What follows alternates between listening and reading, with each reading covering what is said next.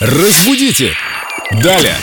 Виктория Полякова уже в студии, наш культуролог, знаток русского языка. И сегодня у нас рыбный день и рыбные вопросы для тебя, Вика.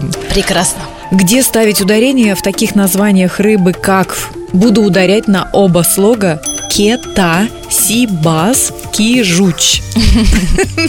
У нас как коррекционная группа сегодня. Ну, разберемся сразу с китой. Часто ее называют как кита, но вообще-то ударение правильно ставить на первый слог – кета. Есть прекрасная запоминалка. Я купил сегодня кету, завернул ее в газету. А не кита вы купили. Да, ну кита вы не донесете, боюсь.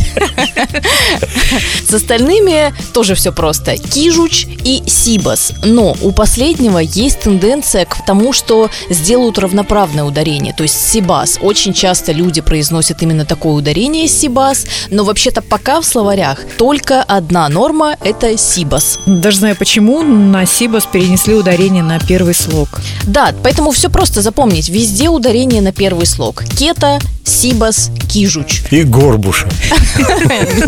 Ну вот нет, не надо тут четвертого лишнего.